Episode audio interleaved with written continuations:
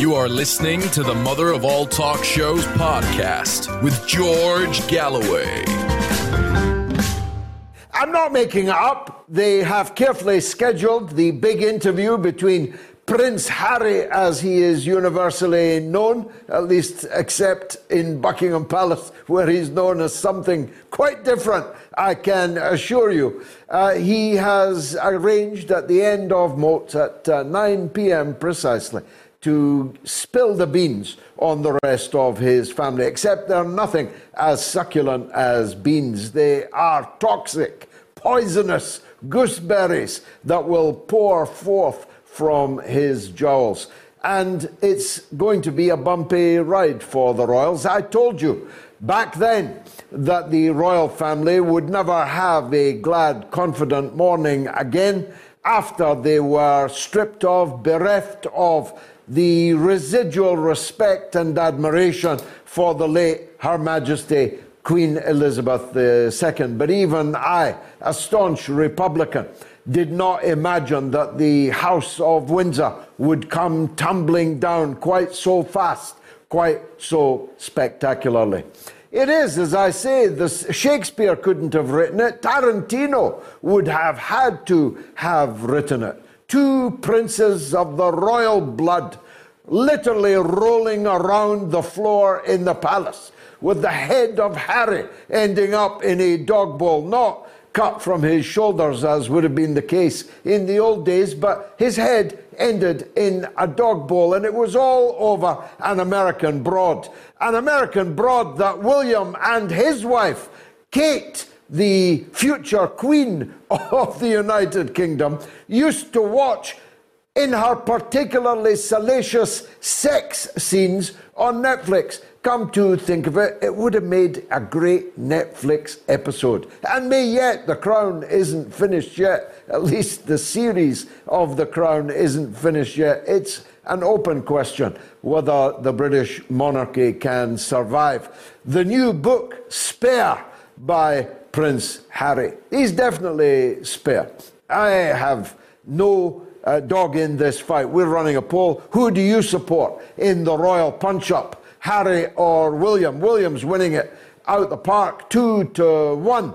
There should have been a third option for I don't give a toss unless it is a fight to the death of the monarchy and the absurd Ruritanian fantasy that we can leave the head of stateship to the happenstance of the firstborn male in the family. Thank your lucky stars that it wasn't Harry that was born first, I say to you, royalists who continue to hold up the standard, if not high, then at least half heartedly.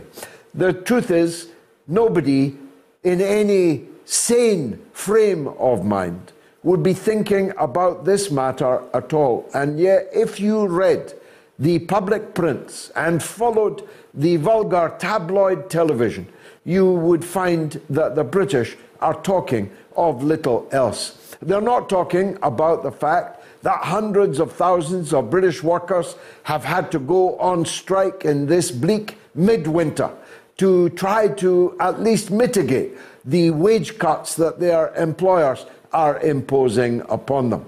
They're not talking about the fact that many of them, me included, are now paying four times as much to heat our homes as we were at this time last year, four times higher. They're not talking about the fact that Britain's unemployment is multiplying, underemployment multiplying, short time working multiplying, companies going out of business at a faster rate than any other country in the OECD, with a higher rate of inflation than any other country in the OECD other than the Netherlands, about which least said soonest mended. The British are not talking about the fact that our inflation rate is already double digit and may reach 20% before this 12 month is out. They're not talking about the fact that our recession, in which we are already plunged, is going to be more severe than any, any country in the OECD. They're not talking about the fact that in this sea of troubles, we are led by King Charles and somebody called Rashid Sunak, who wandered in off the street in Mayfair and was appointed by a handful of people as Britain's Prime Minister. Now, I predicted here just a week or so ago that the Tories were done for unless they brought back Boris Johnson. And guess what? One word from me and the mother of all talk shows, and it's already happening. The Sunday newspapers are filled with news of the plotting that is going on at Westminster and in Whitehall on the simple premise that whilst even Boris Johnson might not be able to win the next election for the Conservatives, he's not going to lose by hundreds of Labour victories.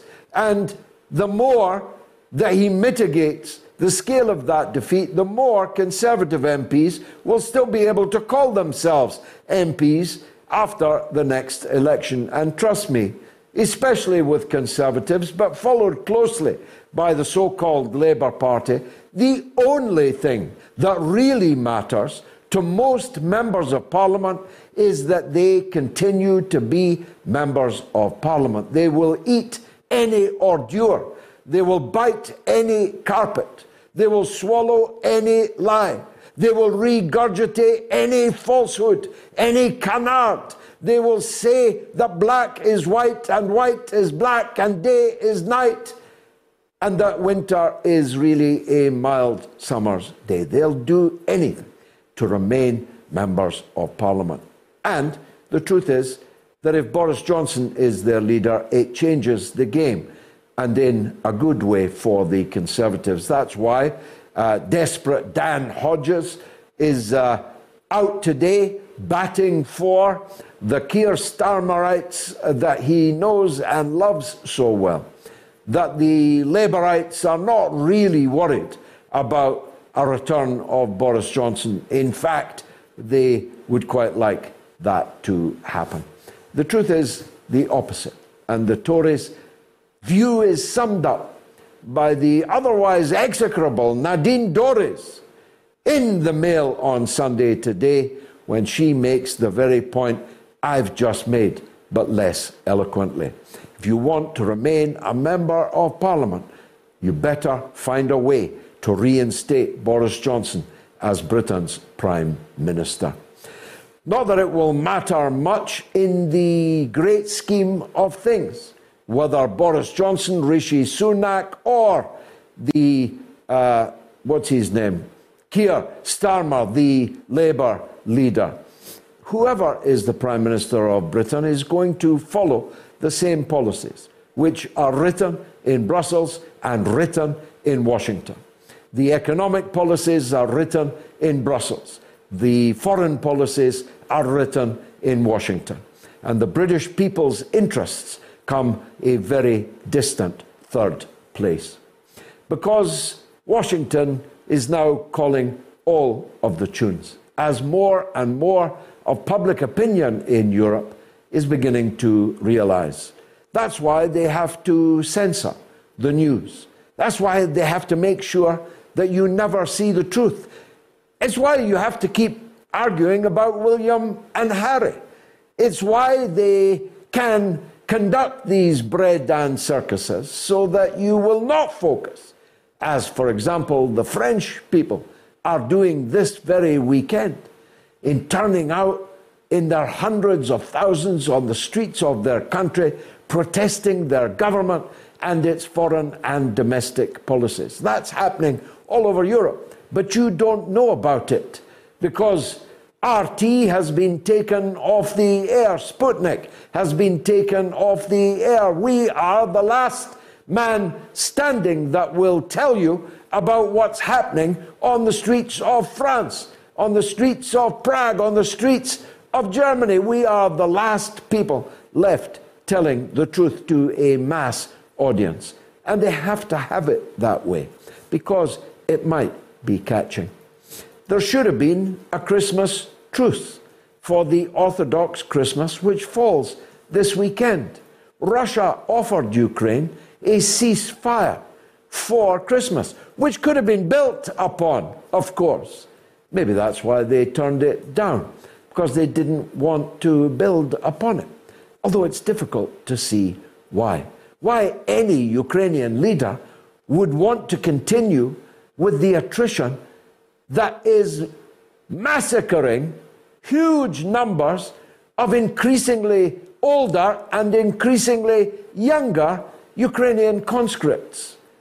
Either you're in the army already and with a very good chance of being dead, or you're driving around in a top of the range Audi in the rest of Europe. Trust me, I've seen a hundred of them over the course of the last few months on the European continent. You've either fled the country if you've got money, or you thought you were too old to be conscripted, but not now. Men over 60 are now being sent into the charnel house at Bakhmut right now, where an epic battle, second only uh, to the battle for Mariupol in this conflict so far, is currently taking place. 60 year olds and 16 year olds are currently being shipped into the slaughterhouse of Bakhmut. And Bakhmut is a very strategically important battle. And when the Russian forces prevail, as they will, it may be a massive turning point in the war. It may very well lead to a quick collapse of all remaining Ukrainian forces east of the Dnipro River and the de facto partition of the country. As one Ukrainian minister put it today, we're being offered the Korea solution and a 38th parallel. Well, maybe so, except the partition will not be nearly so kind to Western Ukraine as it was to South Korea. The truth is that the landlocked rump Western Ukrainian state prey to NATO, prey to Hungary, prey to Polish revanchism will be a sorry, sorry state of affairs. It will be like Kosovo without the laughs. It will be like Kosovo without anything like the happy ending. The truth is that Ukraine is finished as a state. And I say that with a very heavy heart.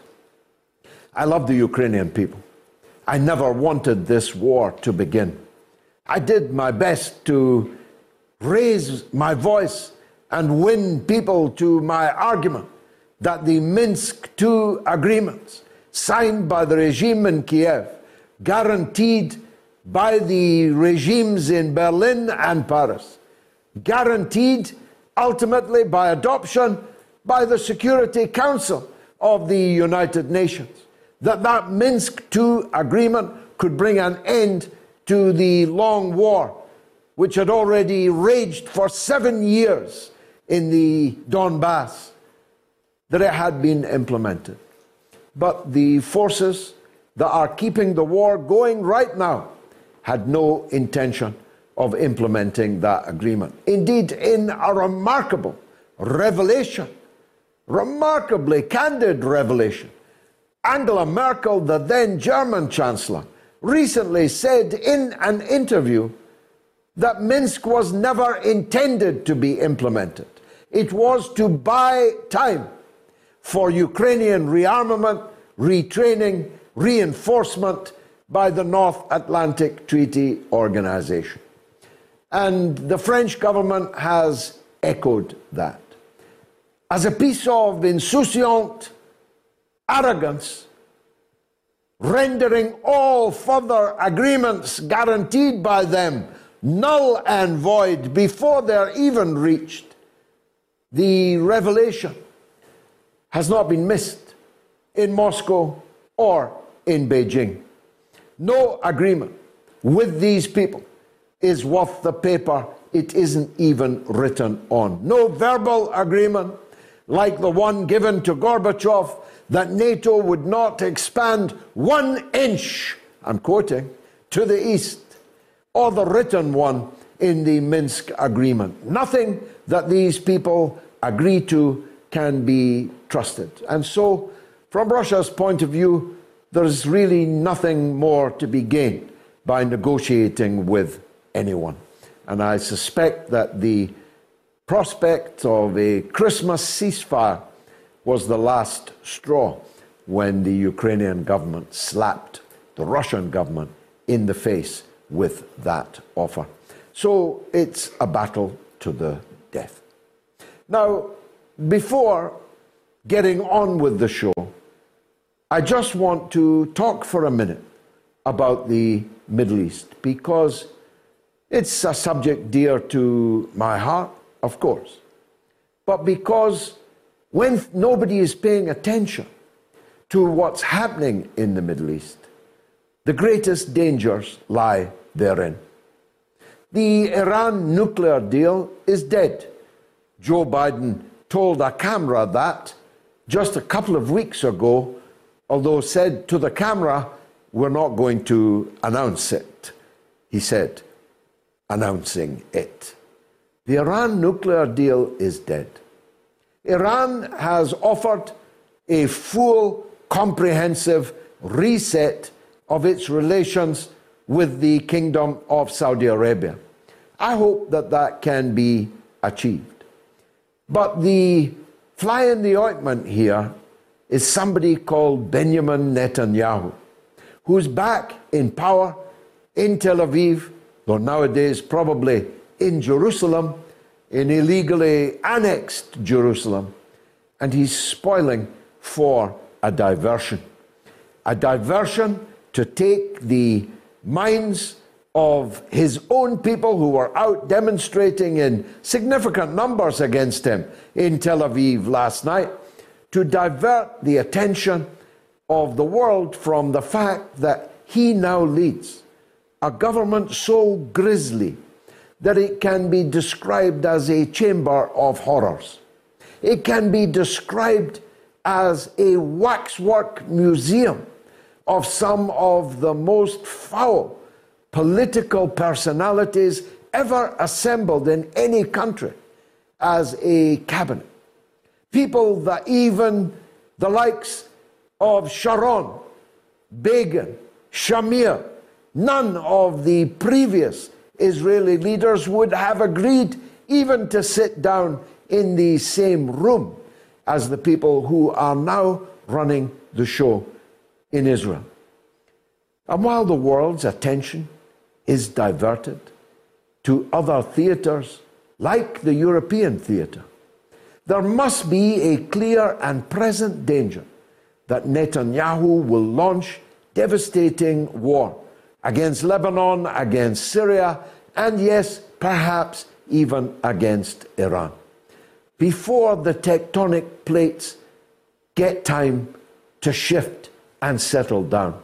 Before the rapprochement between Saudi Arabia and China and Russia solidifies, before any possibility of any Saudi Iranian rapprochement has any possibility of getting out of the tracks. These dangers, dear viewers, are real, clear, and present, and my next guest is best placed to talk about them. I'm Sandra, and I'm just the professional your small business was looking for. But you didn't hire me because you didn't use LinkedIn jobs. LinkedIn has professionals you can't find anywhere else, including those who aren't actively looking for a new job but might be open to the perfect role, like me. In a given month, over 70% of LinkedIn users don't visit other leading job sites. So if you're not looking on LinkedIn, you'll miss out on great candidates like Sandra. Start hiring professionals like a professional. Post your free job on linkedin.com/people today. My first guest of the evening, a very popular guest whenever she's joined us, is the author, journalist, and war correspondent Ghadi Francis. Ghadi, welcome to the mother of all talk shows once again. It's been too long since we last saw you. Uh, bring us uh, up to date, will you, with what's happening across the border from you, where Netanyahu's administration has gotten off to a little bit of a rocky start. Uh, and my thesis that that's precisely why he's at his most dangerous. What do you think about that? Good evening, sir. I totally agree as usual. Actually, one year ago, exactly one year ago, I was here with you on the Mother of All Talk shows, and we were talking about the direct assassination of the Palestinian American journalist Shireen Abu Akleh, whom later on was proven to be assassinated directly by snipers and by Israeli forces while she was doing her job as a journalist.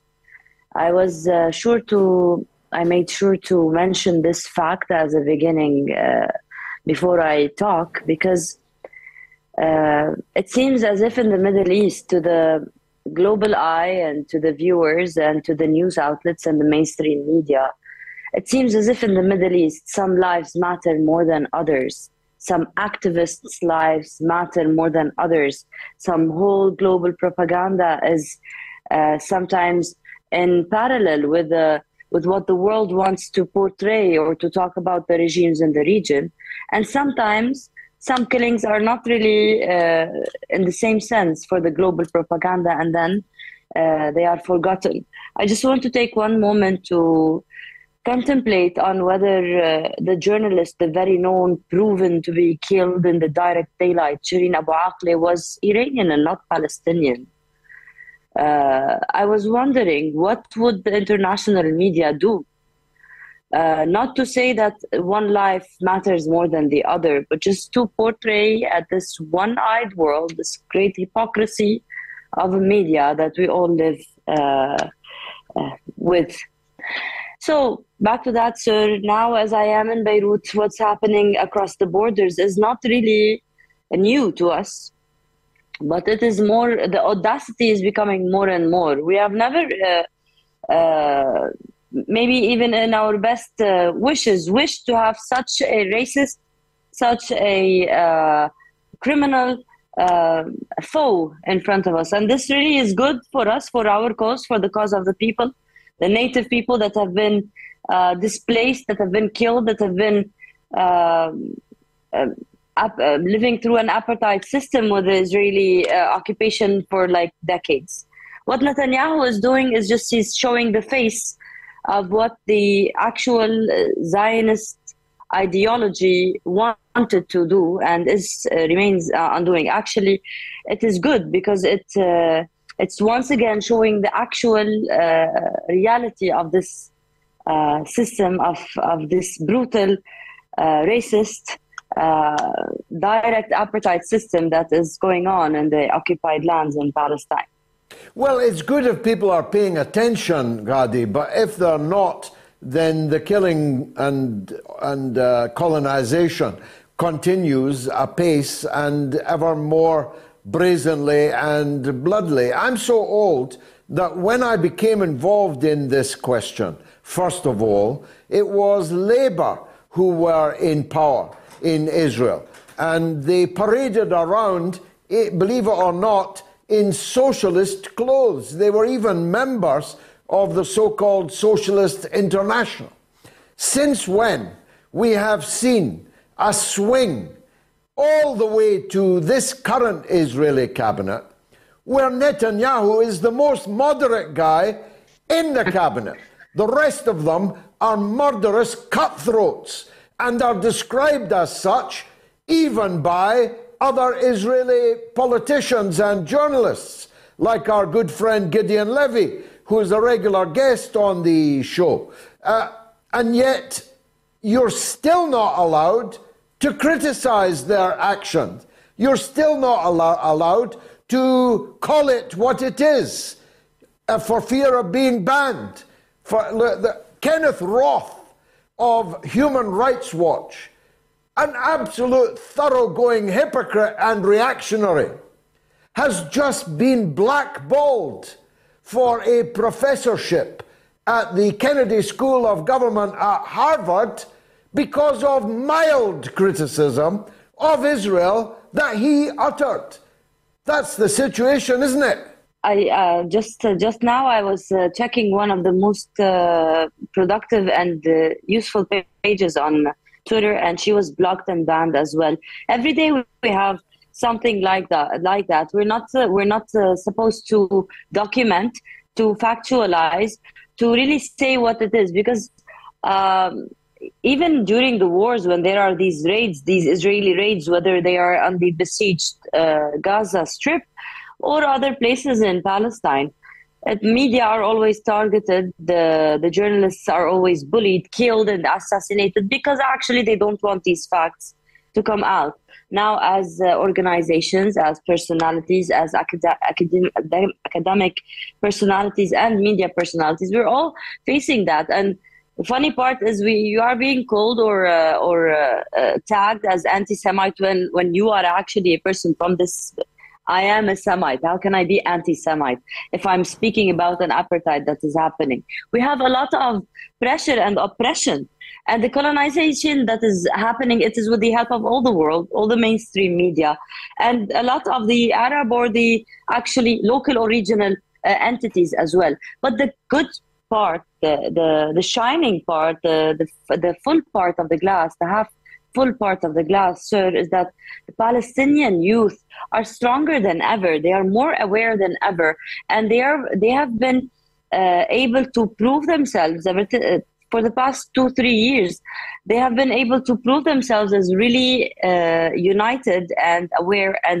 They have been able to prove their causes everywhere inside Palestine, from actually Jenin, where the oppression is ongoing day to day, day in, day out, just last week, two Palestinian teen, teens were killed uh, in the in the West Bank. Uh, as we speak right now, women, children, journalists, teenagers, they're being kidnapped. They're being uh, uh, suspended. They're being uh, arrested without even any charge and uh, this has formed a certain awareness and the people now are especially the, the youth they're more able to use the, the tools and the skills to really shed a light on uh, what their lives uh, are like. It is not easy but when netanyahu becomes uh, uh, uh, the most moderate figure in the israeli government or in the israeli coalitions right now um, this really calls for fear of course. We are uh, we have to take into consideration that now someone who says death to arabs is not an extremist extremist on the street. Now he's part of the governing entity. But also this in a way is also very good because now it is very obvious to everyone in the world uh, what kind of apartheid uh, mentality the people of palestine are living and uh, and facing. And uh, the truth must, uh, in the end, must shine. As we speak right now, uh, there are teens and university students from Tul Karam to Jenin to uh, uh, Bethlehem to Al to actually Jerusalem. They are active everywhere on social media and the streets, and they are not letting this pass. Uh, and whether the uh, the Arab leadership, the uh, the Arab politicians, in uh, the uh, Gulf region, in the Levant region, in Lebanon, Syria, Palestine, Iraq, whether they are really in line with the youth, with the Palestinian youth or not, it's not really going to change. The demographics, the reality, the future is here. And uh, these kids, without the help of anyone in the world, without uh, uh, weapons, without money, without funds, they have been able to raised their voice ever since Sheikh Jarrah until day. And this, for me, as a person in this region, is the hope uh, and is the future. And um, Netanyahu can rule now, but nobody can defend this apartheid any any longer. Maybe one year, maybe two years, but in the end, the world cannot remain silent because it's very obvious we're being killed down the streets, sir. La- just last month, uh, Nurhan Sayad is a 14 year old uh, girl. She was kidnapped and beaten by settlers. And then later on, uh, uh, she was found very brutally beaten just because she's a Palestinian girl living in her own ancestors' land. And even the moderate Jews of the society over there are facing such things. Uh, we cannot really forget now, a few months ago, it was the olive season harvest all across the Mediterranean. And in Palestine, where the olive uh, season is something encrypted in the legacy for thousands and thousands of years, ever since the Palestinian Jesus was born, But just like every year, the farmers are being um, uh, they're being tackled, they're being terrorized, they're being beaten up, and sometimes killed when they're trying to go and harvest their trees. Now, this cannot be always displaced as this is the terrorism, while you have uh, Ben Gvir uh, shouting death to Arabs, and you're going to sell this as a moderate politician anymore, or a democracy, or whatever they used to say. It is the leading democracy in the Middle East. It's not. It is a place where 14 year old girls are being beaten up just because they are of a certain race, ethnicity, religion. Uh, and this, sir, uh, is the ABC of an apartheid. And what uh, the world wouldn't uh, tolerate decades ago, and what South Africa and other nations all around the world was able to break decades ago, will not be tolerated in Palestine, where we have thousands and thousands of very enlightened, very strong, and very uh, uh, very uh, decided uh, people, and they will they will get their rights one way or the other. Well, Mandela's grandson, I saw just the other day uh, denouncing what he called apartheid. In fact, he says what the Palestinians are facing is much worse than the apartheid that the uh, Africans in uh, apartheid South Africa faced. And of course, he was then uh, savaged as an anti-Semite. The same trick they tried uh, with uh, with Archbishop Desmond Tutu when he said something similar. If I was in the British Labour Party, God forbid, and I described Israel as an apartheid state, I would be expelled from the party for that single comment. Only got time uh, to deal with one more subject, Ghadi, if you'll bear with me. Uh, it seems to me that the uh, scrapping of the Iran nuclear deal by the Joe Biden administration is uh, pregnant with some real uh, formidable possibilities, one of which is that Iran now develops a nuclear weapon. Uh, it says it is theologically opposed to uh, such a weapon, but it now at least has no treaty obligation not to build one, as it previously did with the Iran nuclear deal. Israel is raising as much as it can the fear of such a thing, not least in Saudi Arabia. At the same time, Iran is offering an olive branch to Saudi Arabia. The plates are still uh, shifting uh, in the Persian Gulf region. How would you summarize where we are there? Well, sir, here in this region, ever since 1979, uh, it has been an international pariah. The Islamic uh, Republic of Iran has not been a friend of the West or a beloved figure. So when you see that the West or Saudi Arabia or Israel or the United States has a problem with Iran, it is not something new. Now we are speaking about a state that has been under sanctions for more than three decades.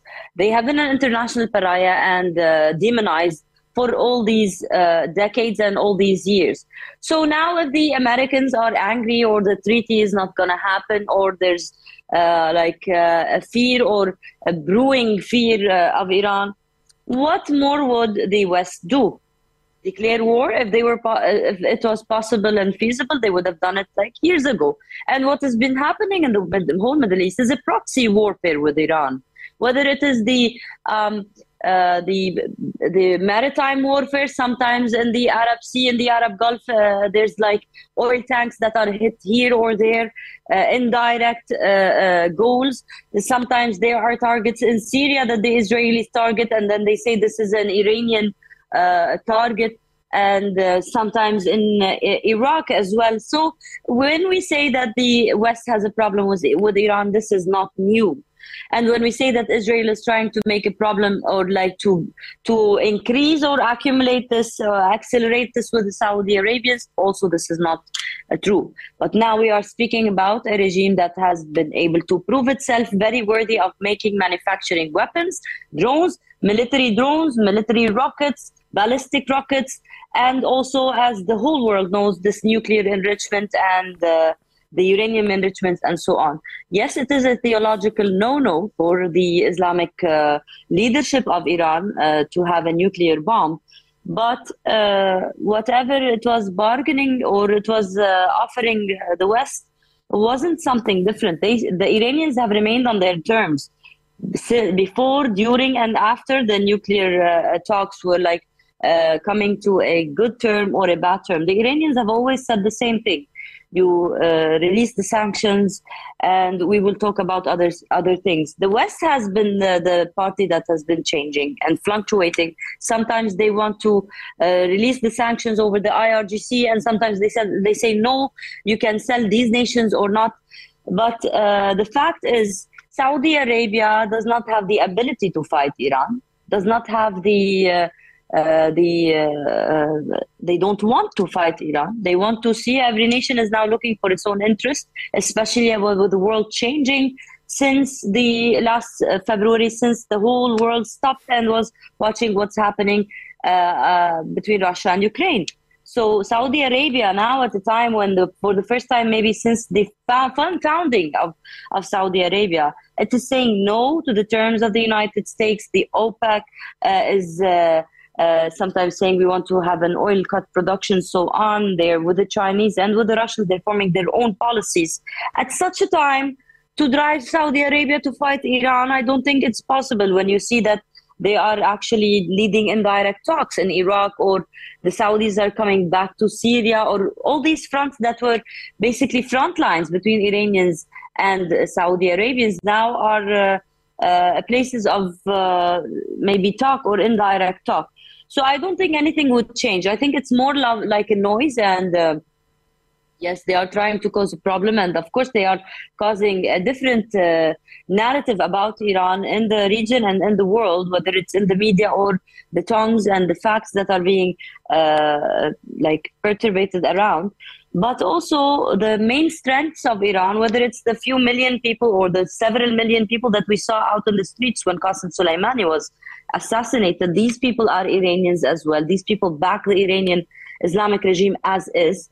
And the Islamic regime manufactures weapons, drones, uh, that has oil production and uh, nuclear power. So uh, I don't think it's going to uh, to face any different or uh, let's say harder uh, circumstances in the future. It hasn't been an easy way for Iran during the past decades. And uh, in the light of all these sanctions and all this Western policy towards Iran, Iran was able to uh, uh, grow. Uh, the the Shah Iran before it was Islamic, the Shah Iran was not able to talk or to uh, um, articulate its influence in five or six other uh, countries in the Middle East. Today, when you speak about the Islamic uh, regime in Iran, you are speaking about uh, about a regime that has an alliance with Syria, Iraq, uh, Yemen, Lebanon, Bahrain, parts of uh, uh, maybe Kuwait or Oman. So you are not talking about a regime that is closed in Turkey as well and Kurdistan, the, the Iraqi Kurdistan. So you are speaking about an Iran that is even more powerful than it was uh, before and that doesn't really need anything from the West in this region. So I think it's all noise, and uh, we have a, a tough uh, few months to come. But uh, another uh, reality must be drawn, and diplomacy will come back to solve the issue because there would be no such war with Iran. Nobody can handle such a war with a very strong nuclear Iran. Ghadi Francis, thanks for joining us on the mother of all talk shows. Let's hit the phone lines. Mohammed is in Reading and he disagrees with me. That's why his call has been prioritised. Mohammed, welcome. What would you like to say? Good to hear. Well, first of all, um, I do have a slight bone to pick with you, George. Um, as much as we go back, um, I, I, notice often, not just on, on the mother of all talk shows, but also on your tweets, you're very critical towards um, causes of recession, causes of um, uh, gas prices going up, causes of um, financial and economical difficulties, um, especially in the UK. And what, what, what every human has got to realize is there's got to be some form of sacrifice um, when trying to do good. When being against corruption, for example, there's got to be a form of sacrifice, George. So you can't have your cake and eat it. In terms of, for example, the economy, I would rather the economy collapses completely if it meant that there'd be no corruption in the Middle East, that there'd be no corruption globally. I don't know if you can agree with me on this point, but you've got to yeah, be. there won't be many takers uh, for that to manifesto, Mohammed. I hope you realize that.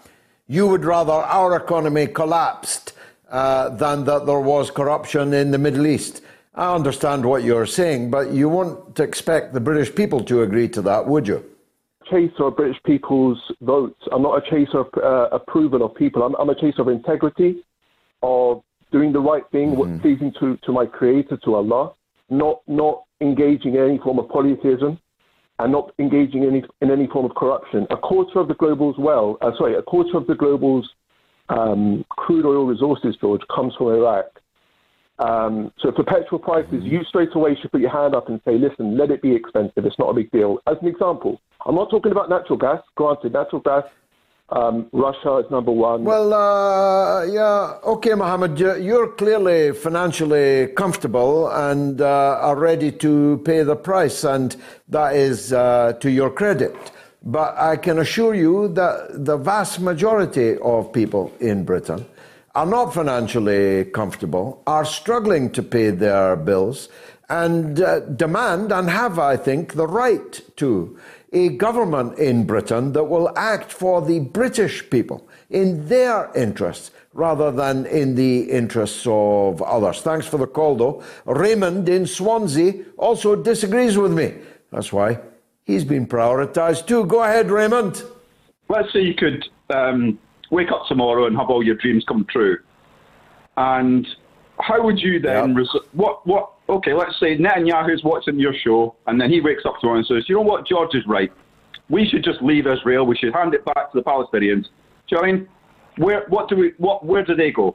Uh, well, my policy, uh, although I supported the Oslo Agreement, you may recall the Oslo Agreement, not many people do, least of all in Israel, uh, which was supposed to divide the very small territory, smaller than one park in South Africa. The Kruger National Park is larger than the entire territory uh, of Israel Palestine, but was supposed to divide it.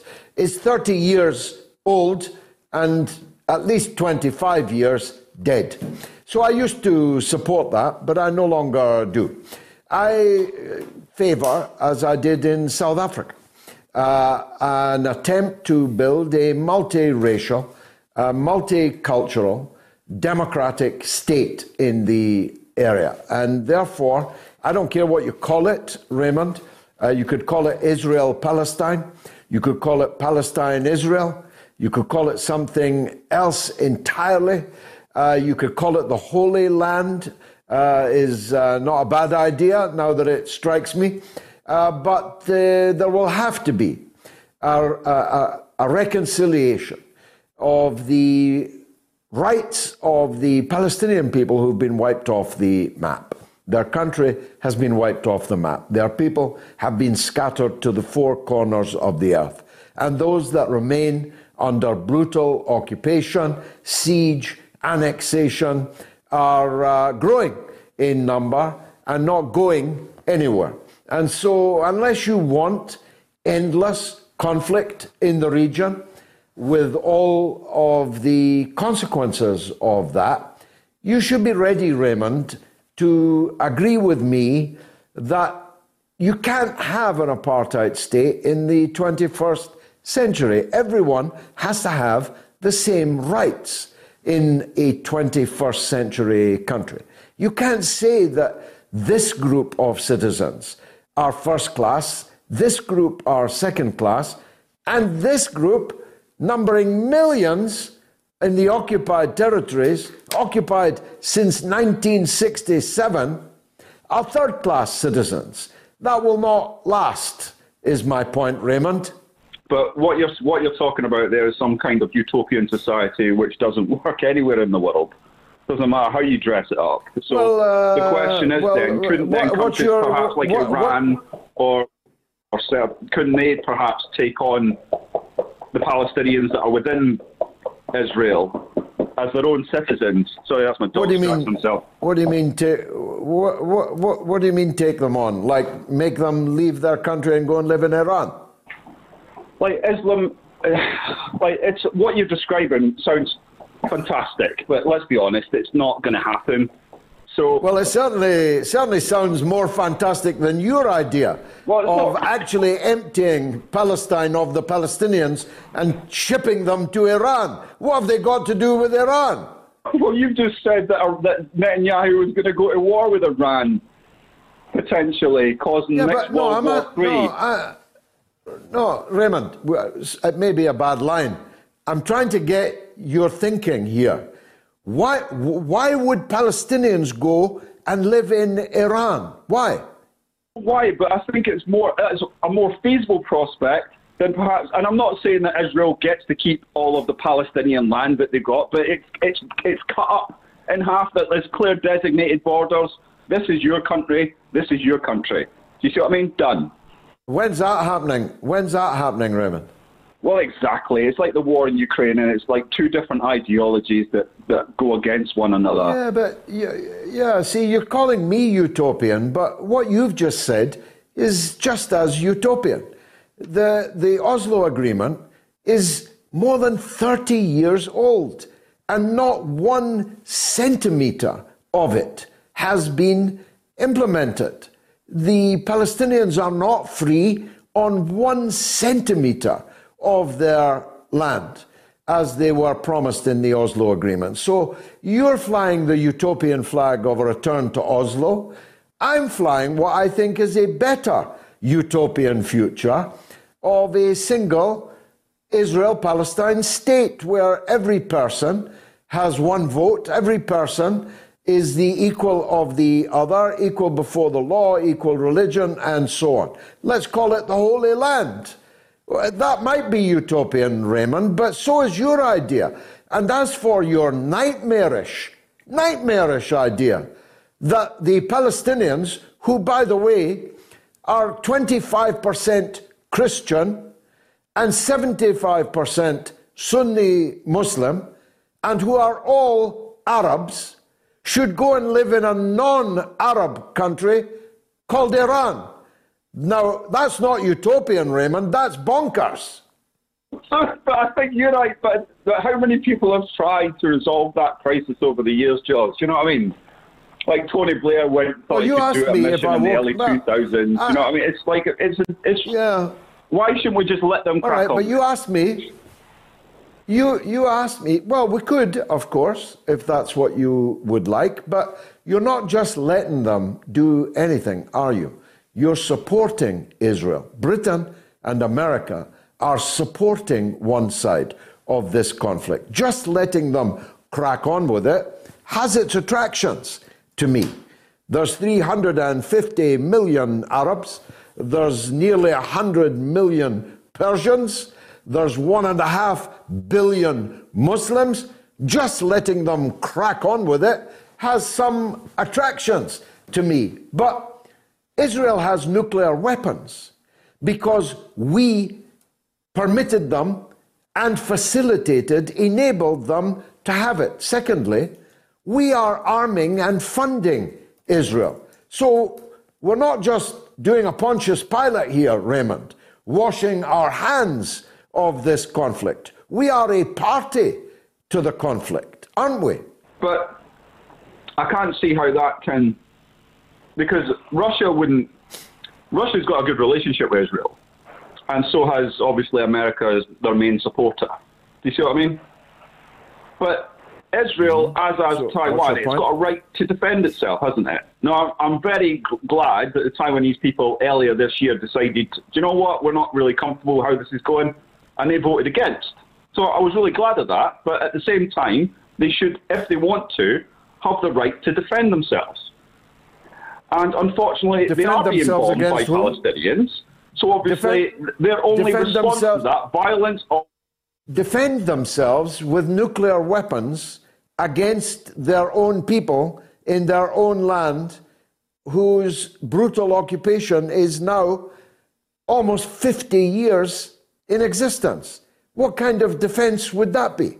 escalated to the situation. It didn't start off in, with the, with that premise, did it? It's just that obviously there's a hard line group of Palestinians against a hard line Israeli government. It's not all the Palestinians One of them that has are got involved. There's a small number what- who what- what- continue to bomb Raymond, and target. Raymond, Raymond, Raymond, one of those two parties is a nuclear weapons state. The other is not. Now, why should Israel be permitted to threaten all of its neighbors with nuclear weapons? Why? But nuclear weapons has always been uh, a, a defence.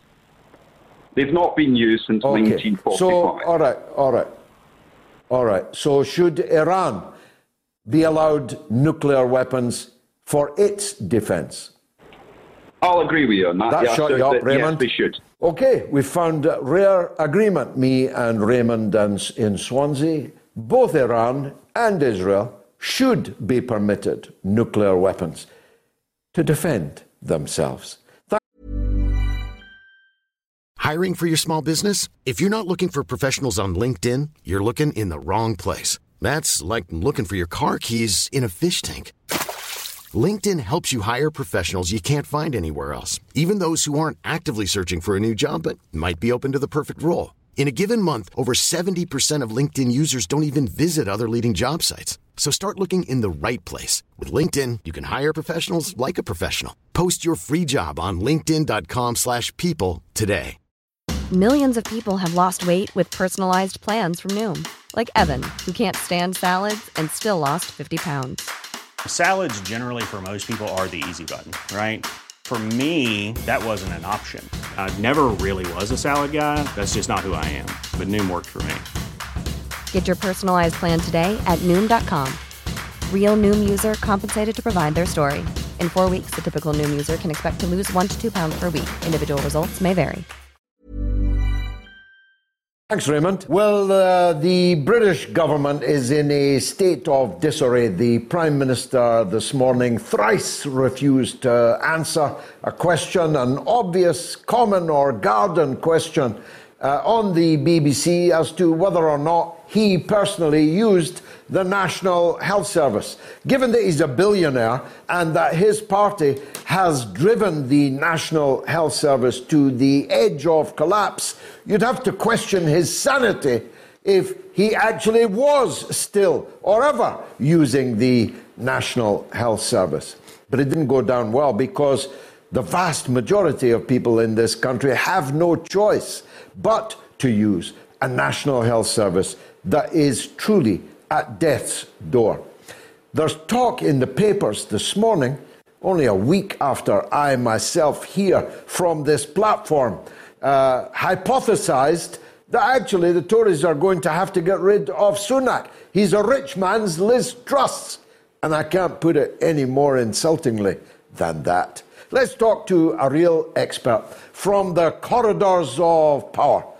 Kevin Meagher, a former Labour ministerial advisor and now a best selling author and analyst, joins me now, and not for the first time. He's a very popular guest of ours. Kevin, welcome back to the show. evening, George. Uh, let me Happy New start with that, uh, Boris. Uh, Happy New Year to you. Let me start with that Boris thing. Uh, when Desperate Dan Hodges in the Mail on Sunday gives over more or less his whole column today uh, to a discussion of whether or not the Tories are going to have to ditch Rishi, uh, there must be some rumblings going on at Westminster to that effect, no? It's, it's a little bit like, uh, I, I suspect being British Prime Minister these days is a little bit like being a junior officer at the Somme, quite frankly. Um, corporals becoming lieutenants um, in, in, the, in the blink of a, a blink of a, a bombshell. Um, this is unprecedented. We, we've not been in this, this situation before. I mean, there was, I think, some pause um, when the Conservative MPs went into to, to knife Boris Johnson that you couldn't replace a sitting prime minister that's won an election um, more than once. That, that, that you know, if you if you're going to do this once, then it's, it's got to be Liz Truss, and of course, forty odd days later. It was it was Rishi Sunak. So, so so so they've they've done something that's pretty much unprecedented in British politics for as far back as you, as you would like to go, really. Um, and it seems that the bloodletting might not have ended. Um, that there's, there's still this this rich vein of speculation about um, Boris Johnson and a potential return uh, return bout, um, which which you know if you'd have said this a few months ago, you, you would have said that's just absolute uh, fantasy. But of course, Boris Johnson is is a, is a breaker of conventions in, in, in lots and lots of ways, and the fact that he's still got outriders uh, very credibly, um, I think I think trying to plot a, a return a return um, to number ten for him um, tells you um, two things. It tells you that the British politics is in many ways in, in a free fall at the moment, given given the welter of, of domestic problems that that would befall any government. And it also tells you that Rishi Sunak is not the kind of magic bullet for the Conservatives. He's not the person that that inspires um, great deals of admiration and trust clearly in his own party, never mind the country. Um, with, with, Boris Johnson still seen as a, as a, kind of plausible contender, which is, as I say, extraordinary stuff. But um, that's where we are at the start of 2023. Well, uh, it's amazing to think that anybody thought that Rishi Sunak would be the magic uh, bullet uh, for anything. As they say, Rishi Sunak uh, is the answer, it must have been a very stupid question. But uh, I'm actually reading uh, an early part of Johnson's hero, Churchill's life at the moment. It's about his time as Member of Parliament uh, in my own home city of Dundee called oh. Cheers, Mr. Churchill. It's not a bad book, actually. Uh, and the, uh, the thing that struck me was that Churchill did all these convention breaking things. He ratted and then re ratted. He was a conservative, then a liberal, then a radical liberal, then a conservative again.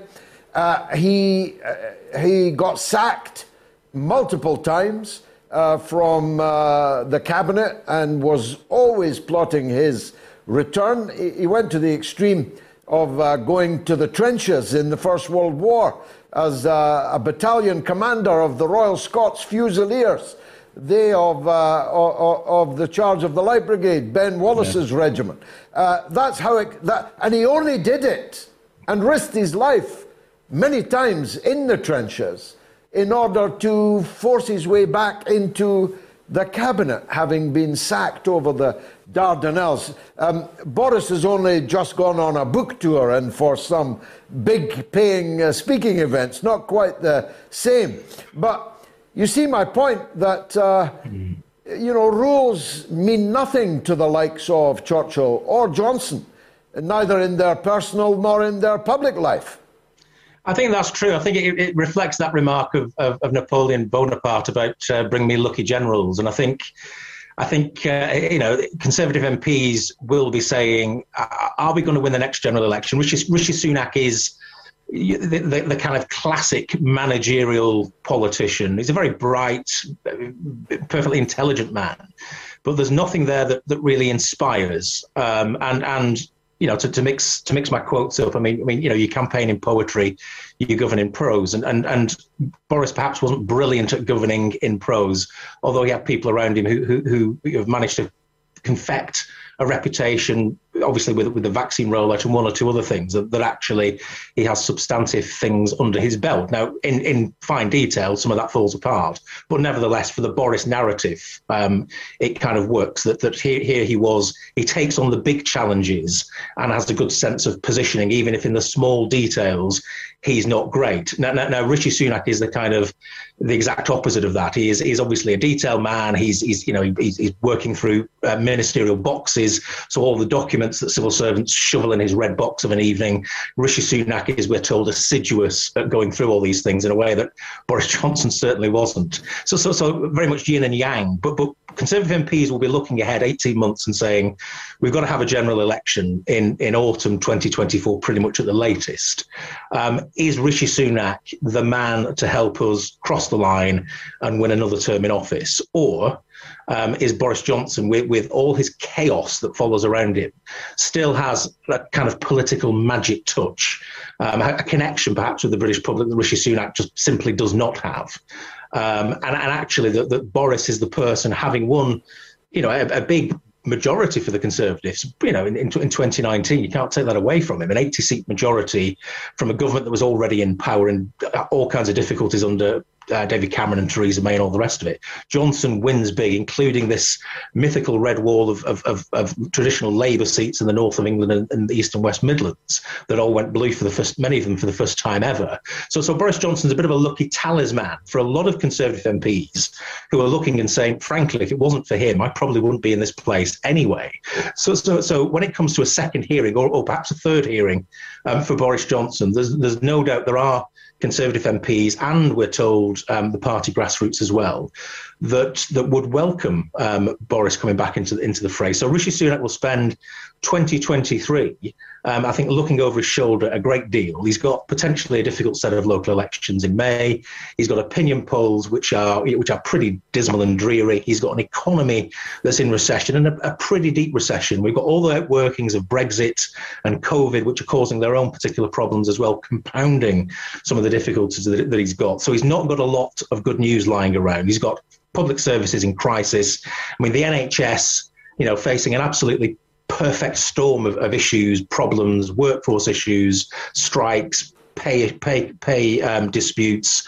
Um, it's, it's already 130,000 vacancies in the NHS anyway. Limped into COVID very much undergunned, under strength to begin with, and of course coming out of COVID, what we've got is seven million um, a backlog of seven million elective operations that have to have to take place, and, and you know so, so so public services are bad. The economy is pretty dreadful. The international climate is is certainly not good.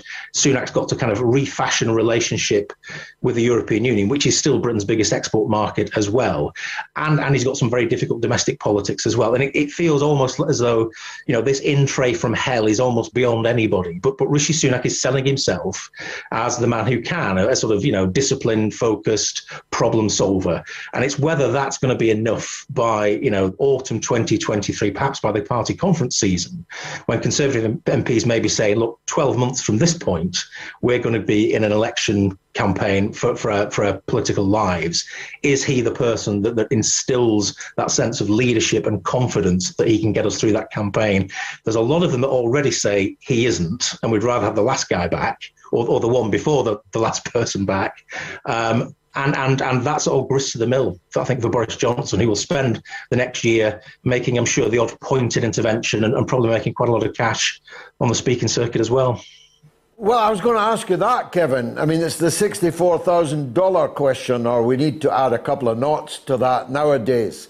Uh, would Boris Johnson be open to coming back? Uh, after all, they didn't exactly treat him very well the last time he was there, um, and he's now making a literal shed load of money. Would he be interested in returning? I think I think he would like probably like a shot. Um, it's in the blood with, with, with people like Boris. He's a creature of politics. Um, you, you, know, you, you could double the amount of money he's making on the speaking circuit and and, and, and offer him. Um, the, you know, a chance to become prime minister again, and he, he would drop the speaking in, in, a heartbeat because, frankly, he can always push it back to the kind of the, the, kind of back end of his career anyway, if he wanted to. I think I think I think he, he will see that his departure was not on his terms and I think the chance to do something about that is something often prime ministers don't get a chance to, to, to revisit. Um, they have to try and, try and settle the account in the memoirs. But I think Boris Johnson still feels that he's got some spring in his step and, and clearly has. I mean, he, you know, he clearly has a, a big um, block of support on the Conservative benches and, of course, in, in, in, the party's grassroots as well. And if Rishi Sunak were to stumble seriously, and he's, as I say, he's got the in tray from hell and he's bitten off a lot to chew, and it's whether through 2023 he's weighed and measured and he's, he's either succeeded in, in stemming the problems in the NHS, lifting the economy out of the doldrums, sorting out the, the, the boat people um, crossings across the English Channel. They're either sorted or they're not sorted. And if they're not sorted, I suspect by the time of the party conference, these grumblings about his performance will get louder and Boris Johnson will keep positioning himself as the obvious replacement. Fascinating. Kevin Meagher, as always, thanks for joining us on the mother of all talk shows. Who do you support in the Royal Punch Up, Harry or William? Get voting on my Twitter and on my YouTube channel. If you are watching on the YouTube channel, please donate on the super chat, as so many have done, and please subscribe to the channel. It helps me algorithmically, as does the simple thumbs up tick that you like the show. Or you can vote on my Telegram channel, t.me forward slash George Galloway. Email from Dean. Good evening, George. I thought you'd be interested to know that RT right now are breaking news that Bolsonaro's supporters are storming the Brazilian parliament. My goodness, that's uh, dramatic news. Bolsonaro, of course, left uh, the country and went off to Miami. There's some pictures there. Uh, he, le- he left for Mi- Miami in exile with the gold toothed emigres, and it looked like he was finally accepting uh, his defeat. And the swearing in of Lula looked like at least the uh, beginning of uh, Lula's second act. But now that they're storming the parliament in what seems like rather large numbers, and depending on the uh, reaction of the security forces to that, that's a very, very interesting development. We'll keep you abreast of that. Back to the phone lines. Simon in London wants to talk about Harry. Go ahead, Simon. How you doing, George? Happy New Year, mate. How's things? Okay. Happy New Year. Thank you. All good by the grace of God. Great. Well, with regards to your poll, I'd like to start by saying I'm a huge fan of boxing like yourself, and I just want to see Harry and William fight it out, you know? And we pay for them through taxes, so it should be free on TV if they really want to fight. Um, but what, bare what knuckle. I... am for bare knuckle. Exactly. I'm for bare knuckle, Simon. Exactly. The exactly. Club. Exactly. Yeah, yeah. I, I totally Fight agree. Fight Club at the Palace. At the Palace, yeah, at the Palace car park, maybe. Who knows? In that big square they've got there. But anyway, with regards to the uh, with regards to the uh, book he's written, it, it, it, even staunch Republicans like me, I'm probably even bigger Republican than you are, George. Uh, I sympathize with the royals here. I mean, for the late Queen's grandson to come out with a diatribe of BS after she's died is as low as it gets. And despite my hatred for the royals, I actually feel sorry for Charles because his mother's just died. I, I, I've been through something similar myself this year. It was horrible. And for someone in his own family to come out with this nonsense is just as low as it gets. Um, the book seems to be written by and manufactured by a series of daytime television enthusiasts, uh, loose women fanatic, and dare I say, erotic novel writers like Alastair Campbell, who used to be at one time. I mean, at one point it sounds like some cheap soap opera. At another time it's the Oprah Winfrey slash Jerry Springer show. And at the other time uh, it sounds like 50 grades Shades of Grey, or should I say 50 whiffs of a big steaming pile of bullshit. You know, anyone reading this book would realize the target audience are people who watch these kind of shows. I mean, small minor incidents are given dramatic embellishments purely for exaggerations. Now, it's interesting. A couple of, a couple of years ago, you probably won't remember this because in like the 2000s, and it's not my kind of music. But Simon Cowell, during the pop idol craze, made a comment saying that he could easily make Prince William into a crooner, into like a um, a tortured soul type crooner. You know, now for years the music industry and the media mongols have been trying to get guys like famous people, like politicians and famous people, on effectively bear, lay themselves bare and uh, take the forbidden fruit. And unfortunately, Harry's taken the taken the bait and he's suffered consequences for it. But it's even worse. I think it's even much much worse than that. For starters, British soldiers who went to fight in Iraq. You know, a lot, a lot of them came back with PTSD, post traumatic stress disorder, you know. Some of them will never be the same again. And for Harry to boast about how many people he killed in Iraq not only is hugely distasteful with regards to British and Afghan relations, you know, it's literally a slap in the face for those soldiers who put their lives on the line and, and suffered. Some of them died uh, for, for, for, for, the, for the defense of our country, you know. And it just shows as well how massively out of touch, not just Harry, but the entire royal family are uh, with, the, with the rest of the UK, as far as I'm concerned, you know. They're not ordinary people. They're not ordinary people. So um, I think the most honourable thing Charles can do is just well, remove their royal uh, titles.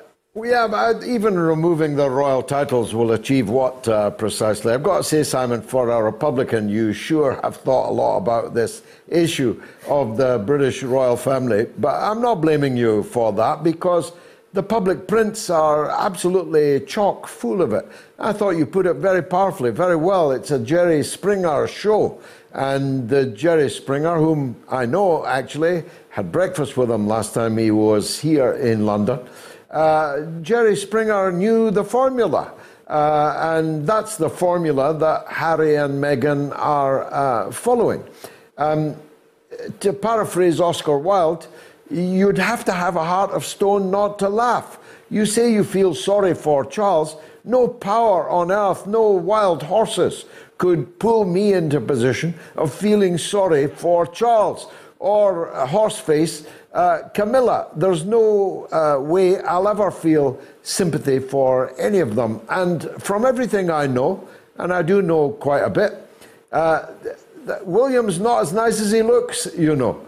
Uh, uh, it seems to me that, that uh, William is his father and Harry is his mother. So, to that extent, this is Diana's revenge. It's maybe George Washington's revenge because it's all been wrecked by an American abroad, an American broad abroad, an American divorced broad abroad, an American who was a Roman Catholic and became a Protestant only to join the British royal family. You'd have to have a heart of stone not to laugh at that one. Helen in Halifax on the issue of our No to NATO uh, event. Helen, welcome. Oh, hello, thank you. Um, yes, uh, I, I've had a problem, uh, George, trying to buy a ticket for the NATO, No to NATO event. Um, and Really? I, yes, I was wondering if um, anybody else had had a, a problem with it, you know, whether it's just me being a conspiracy theorist, I don't know. But I thought I'd just. Well, you know, we've had uh, we, we we've shifted a lot of tickets. Uh, admittedly, uh, many of those are fraudulent and have no intention of turning up. But we have our own special measures uh, about that. But uh, hundreds, at least three or four hundred, genuine, legitimate audience members are already signed up to come, and uh, the event is six or seven weeks away. So, what was your problem, Helen? Well, I tried to buy a ticket yesterday, um, and my card was declined. Um, and then I uh, tried twice more. It declined again and again. Um, and well, these things happen. I thought maybe it's a blip, you know. But then this morning, I've gone to the shop to buy my cigarettes. Um, my card's been declined again. Um, What? so I rang the bank um, to see what was going on with my card. And as it turned out, it had been blocked. Um, they, they'd stopped stopped me using this. You know, they'd stopped, blocked the card itself. And I, I said, "What's going on?" They said, "Well, there, there's been suspicious activity on it." I said, "What suspicious activity? It's not left my side. You know, it's not left my handbag." And um, they said, "You you did a transaction and, and no to NATO." I said, "Yes." they said, um, uh, "It's been flagged up as suspicious activity." I said, "It's a it's a public event, well publicised public event on Eventbrite that I'm trying to buy a ticket for." Well, it's flagged up as da da da. I said, "Well, why is it? Why is it? Why have you blocked my card? I mean, they had tried to phone me. To be fair to them, I have to say, you know, and- I've dropped my phone down the toilet this week, so so they probably couldn't get in touch with me. It's your bank you need to drop down the toilet. Yes. What an absurd. I don't know whether to Well, laugh or I know. cry. I said, at is it political? Uh, story. I said to him, "Is it political?" He said, "Absolutely at not." that, at that stage, it was 80 pence, right? For the ticket, yes, yeah. So you tried to spend 80 pence Yes, yeah. on a ticket for our event Yeah. and got your card blocked Yeah. because it was Yeah. suspicious. Right. I'll tell you what the best construction I can put on that. They thought it so suspicious that for just 80 pence, you got to hear live George Galloway, Max Blumenthal, Chris Williamson, Anya Parampil, Claire Daly, Mick Wallace, Andy Hudd, Lowkey, all these people for just 80 pence can't possibly be true. Thanks Helen, and good luck getting your card back. Uh, Cheryl in Oklahoma is back on the line. Let's hear from her. Go ahead, Cheryl. Yes, good afternoon, George. How are you doing? By the grace of God, good, ma'am. Thanks for calling. What would you like to say? Well, I want to thank you for supporting women's rights. Um, I'm in. I know you're having problems in England and Scotland, and I'm in America, and we're having dra- drastic problems here. I mean, if you say a man is not a woman, that'll get you canceled off websites, and uh, it's just it's unbelievable. crazy. Yeah, As, unbelievable. I, I'm an I'm an older In fact, woman. you could be I'm arrested. I know. You know, I'm a former triathlete, and I know very well the body differences between men and women, regardless of whether they take a year of estrogen or whatever. There's so many different, you know, compositions of the body that it's they're just taking away women and girls' rights like we don't exist. I never thought, you know, that this small group. I wonder who's behind it. Why is the government and so many people supporting men who and I mean if they want to feel like they're women they can do whatever they want. I care less about somebody's sex life or whether they how they dress. But I do care when they start taking away women and girls' rights to please this group.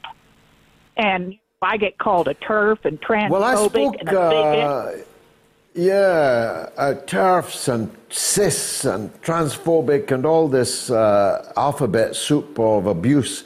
Uh, we've all had it, uh, Cheryl, and quite uh, unexpected in your case as a, a, a woman. Uh, I myself have ended up a champion of women, a champion of feminism, which not many people would have predicted given my age and class. Uh, but because I respect women and demand that their rights be respected, I have become abused quite often by men, actually. Uh, not that often by trans people themselves, uh, who are, as you say, exceedingly few in number. So the British census results have just emerged. And it turns out that only 0.5% of the British population identifies as trans. Uh, now, when you think of that vanishingly small percentage and then compare it with the gigantic fuss that there is in British social, cultural, political life over the issue of trans, you wonder what's in it for whom. And that's what I can't work out. I spoke about it, Cheryl, at length on Wednesday. I'm still no further forward. You see, if I thought there was a lot of votes in it, uh, I'd understand it. But there aren't. 0.5 is a very small percentage of the population. And in any case, will not be voting homogenically for one particular party or another, not least because all of the British political parties have become transmaniacs. So it's not about votes. It's hard to see that it's about economic interests because uh, some of that 0.5 are poor souls, really, more to be pitied when I see some of the pictures of them, oftentimes going to jail and uh, demanding to be put in a women's prison and so on. I, I, my heart goes, I say, God love them. Uh, these are poor, pathetic souls. So I doubt if it's for, you know, uh, there's not, we're not talking the pink pound here.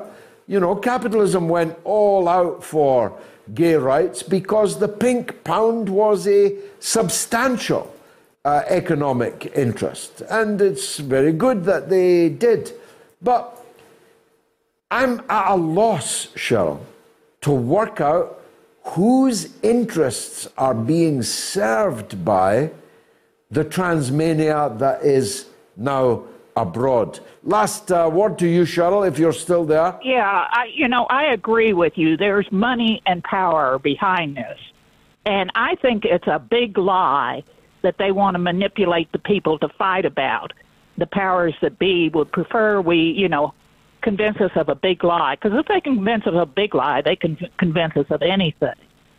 And they're just, you know, really messing with people to have a fight among themselves to not look at what's going on. But, you know, it amazes me at the people, and we need more men that will stand up for women because this craziness is affected, and women and girls are losing their rights. And it's and it's sure. scary to you know uh, be treated like this in a society that uh, you suddenly, you know, don't have any rights to even have fair sports competitions or in prison where you could be raped because, you know, being trans doesn't mean you, could aren't be, a you sexual could be, predator. You could be, yeah, you could be raped in a woman's prison by a man who's identifying as a woman and has been sent to that prison. You can have your privacy, your space in changing rooms and in lavatories and so on uh, invaded in a way that you don't want to. I have an elderly mother, I have a wife, I have three daughters and uh, one of my daughters has herself three daughters, and so I feel it's my duty to stand up for that. Isn't that what a man is supposed to be? Somebody that stands up for women, protects them, and defends them? Is certainly what a man was when I was growing up and was defined as in my uh, lifetime. Cheryl, thanks uh, for the call. Dennis is in Northampton on the state of the National Health Service. Dennis, welcome. Hello, George, and uh, Happy New Year to you. And um, I'm phoning to say. And you, thank you. I- I'm I'm saying how much I enjoy your, your show. I think it's fantastic, and you you you you speak the truth about everything, and it's really uh, wonderful. And I look forward to um, listening to you. You you you make uh, lots you. of good comments, and it doesn't matter what people say about you, George. You, you're a good man. You really are. Um, yeah. I'm, Thanks, Dennis. I'm, I'm 81, George, and, and, and I'm extremely worried about the health service. I mean, it's one of, as you know, it's one of the best institutions uh, that we've got, and um, to have to wait and queue for wait for uh, two or three hours for an ambulance is appalling. I think, George, the, the only way forward now really is uh, for the Conservatives to admit that they've run out of ideas uh, and they they shouldn't be carrying on in government. Uh, uh, we should be now having a general election and let's have a change of direction. I don't know uh, what that direction would be, but it, it's it's it's awful the way the, country's going. Can I just say, George, the other thing about you- mentioned about um, your children um, about going to school and they're- they're teaching them uh, about gay uh, gay issues. I think you're dead right. Uh, they shouldn't be teaching children that at school. Uh, it, it, it's appalling. I mean, children, young children at the uh, primary school age should be learning about how to read and how to write and, and how to hold themselves. Read, write, and arithmetic would be a fine thing. Dennis, thank you. God bless you for the kind things that you said. I, I have no problem. Uh, as I said on Wednesday, I hope powerfully, uh, I was a pioneer of gay rights in this country, in Parliament and outside of it. Uh, I hold an award from Stonewall. I am uh, uh, proud of in a time when, frankly, it was not as easy as it is now uh, to have been that pioneer of gay rights. So it's nothing to do with, uh, with gay uh, issues that I'm complaining about. I don't want my children to be exposed to anything about sex at primary school, at the age of five, never mind at the age of eight. I don't want my children to be asked if they identify as uh, heterosexual or bisexual or gay. I don't want them to be asked that. I don't believe they even know what that means or should know what that means. I don't want them to be taught about masturbation uh, when they are at primary school. I'm appalled, outraged at that idea.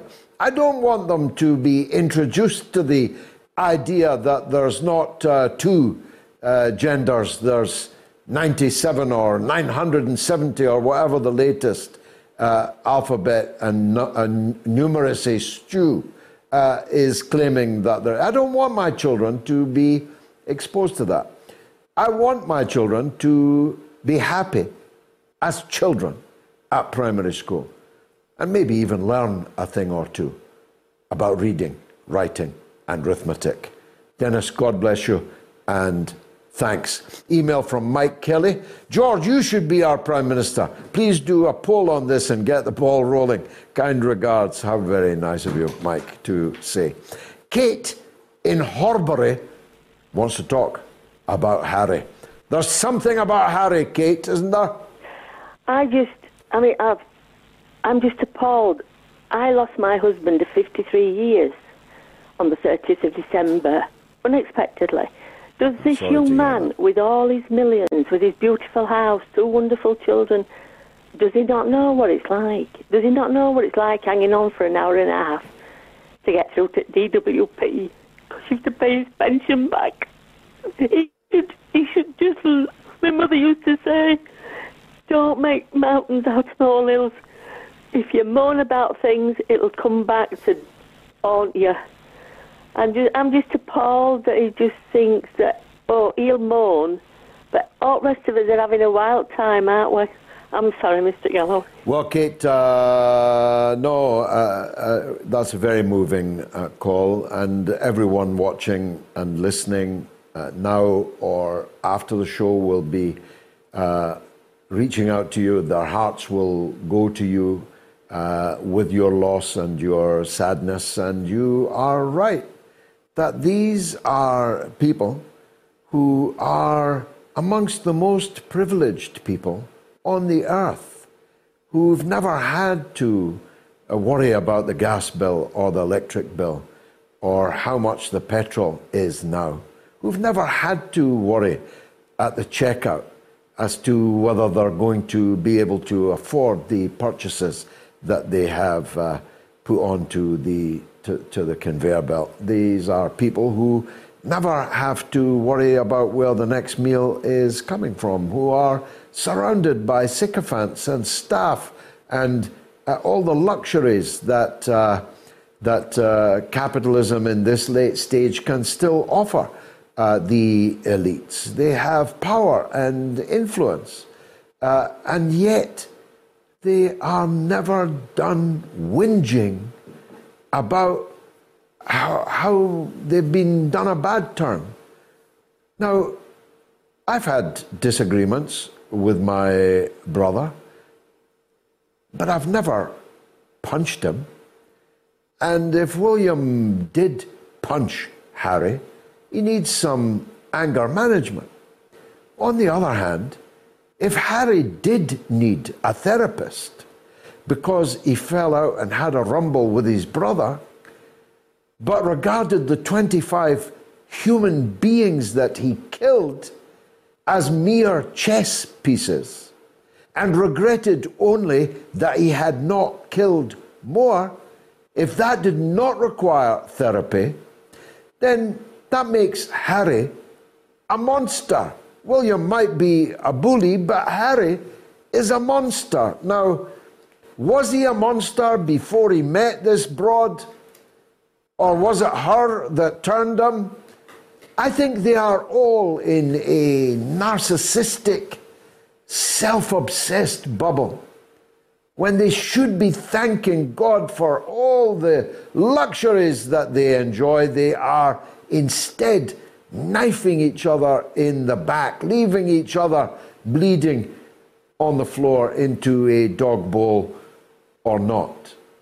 But the, the overwhelming feeling I have about it all is that the fools are us.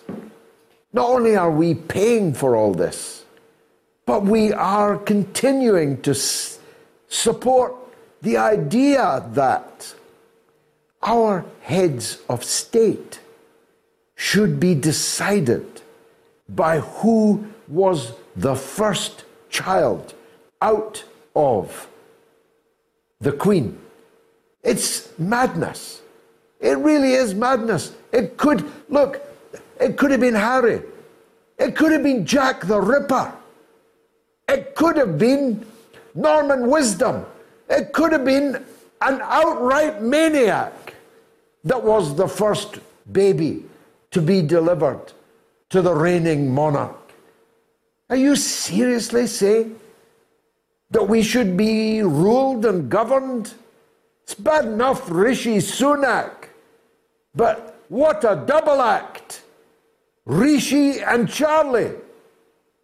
Really, they make Laurel and Hardy look like Bertrand Russell and Albert Einstein.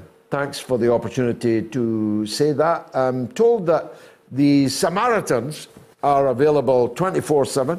They're available anytime. It's a free phone. It's 116 113. Or there's ataloss.org for bereavement support and counselling.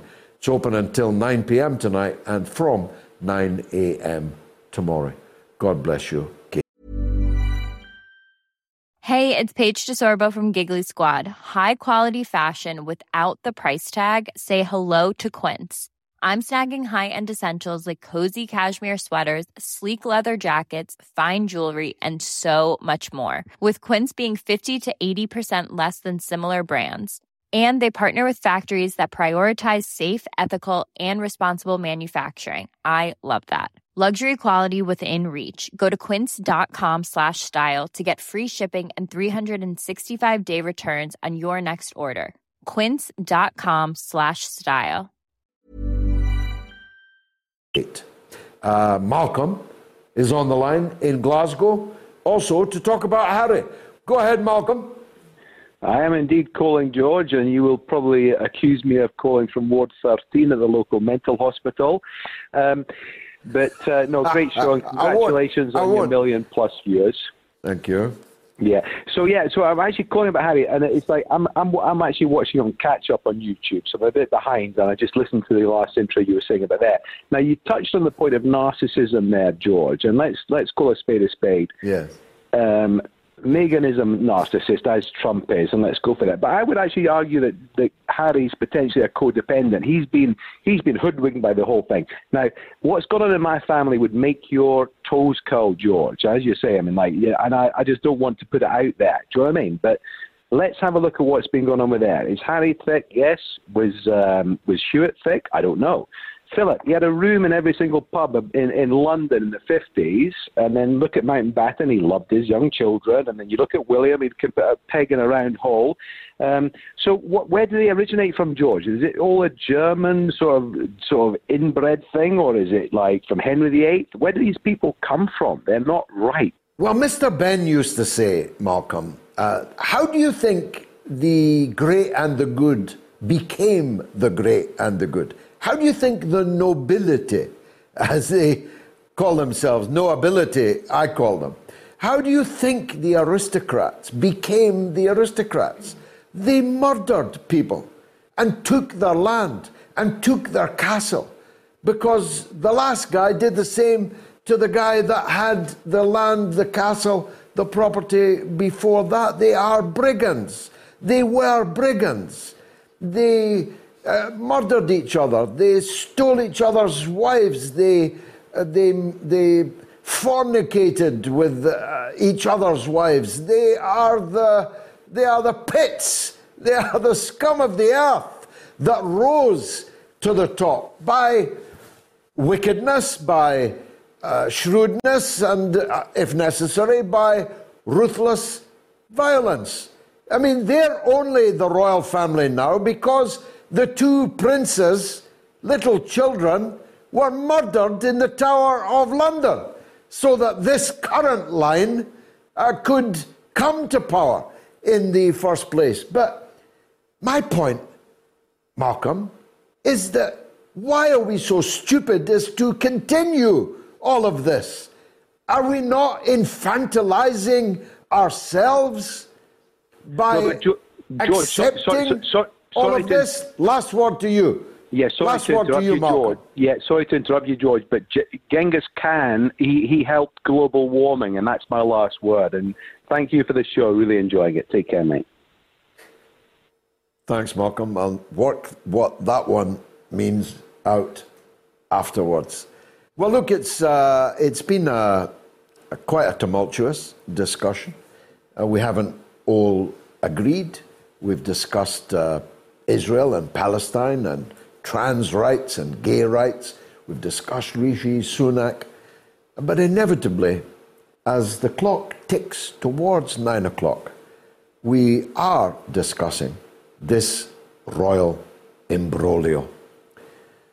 If the royal family were models, paragons of virtue and ability, if they were Olympian, towering intellects, if they were square jawed, lantern jawed, barrel chested, physical specimens of the highest rank, it would still be absurd that we are literally bowing and curtsying to people for no other reason than that they happen to be born in a family that, by the kind of means I've just been describing, are known today as the royal family. I bow to nobody except God.